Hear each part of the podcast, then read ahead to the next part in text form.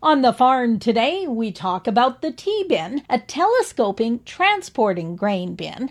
Now, you may have seen it at Canada's Farm Show or Ag in Motion recently.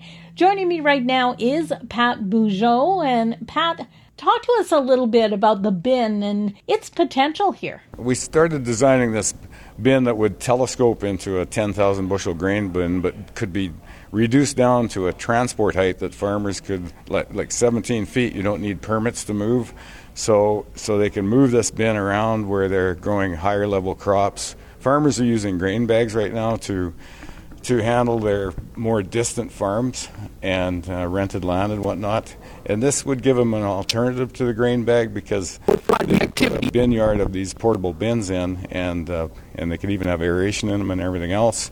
And then uh, and then if they lose the rented land, they can they don't have to give up those bins. They can move them somewhere else. And and also if the if they grow a high volume crop one year in that land, they'd need more bins, and then they might grow a low volume like flax and move the, move some of the bins to the other bin yard. There's so, these large farmers are, you know, pretty spread out, and it's it's not changing. So these uh, we felt that these portable bins could could really help them. So that's why we designed it. Yeah.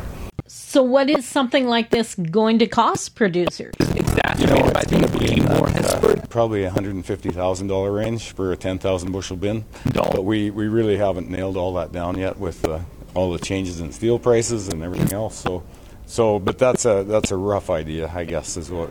And the, and the, there's a moving kit that's separate. So it has its own transport wheels and a lift kit and everything else. So, so it's really pretty convenient, I think, to set it up. Uh, it might take an hour to set up, an hour to take down and move. So, so I think uh, I think these large farmers that are spread out are going to be very interested in this. Can you fill us in on how this all came about?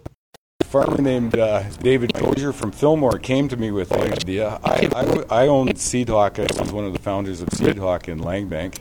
And he came to me with this idea because I had sold my company to Väderstad and, and retired.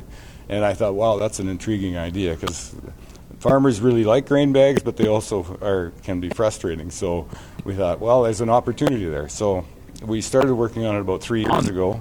And filed for a patent on the on how we're how we're lifting and supporting that upper bin that's telescoped up, and uh, and then we started building one two years ago, a smaller one that uh, was a five thousand bushel bin in Dave Kosior's yard. And then we part, partnered with a, an engineer named Trevor Phoenix, who's a very innovative uh, young man, and he's a little younger than the other. Uh, so he's and so then we started building this ten thousand bushel bin. Uh, about a year and a half ago to, you know, to get started in the design work and everything else. So now we see a lot of extreme weather, winds, et cetera. How is this going to stand up to that? Well, the the base is very, very heavy. Like it's a it's a steel.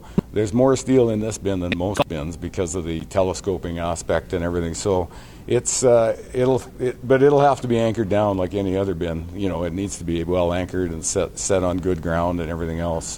So where are you building the T-bin? I'm I'm from Kipling, Langbank area. Dave's from Fillmore, and Trevor's from Regina here. And uh, we, we'll look for a manufacturing facility in the Regina area probably, but uh, we we did have this one built in Brandon. Uh, there's a there's a hopper bin manufacturer in Brandon that took it on, but I think we'll look for something more central on the prairies, like in, in Saskatchewan here. So, so what's next? You launched the T-bin at Canada's Farm Show. You talked about the fact you're looking to nail down a manufacturing site and distribution. How long is it going to be before producers that have seen the bin are able to actually look at purchasing it? That's a good question, and it's a tough one to answer, but I think uh, we we feel we could build a couple for this fall, a couple more, so we'll have a few to test this fall with, with some customers, and But we'll uh, we'd like to we'll take orders now to get a, a list of people that are seriously interested, and we'll take orders now for the following fall probably. And uh, but we've got a lot of you know uh, work to do to find the right uh, place to manufacture them and everything else. But uh, the the gentleman in Brandon, S R Industries there could build uh, a couple more for fall, I think, before this fall, and then we go from there, I think. That's Pat Beaujot talking about the T-bin, the telescoping transportable bin. For Golden West, I'm Glendalee Allen Vossler.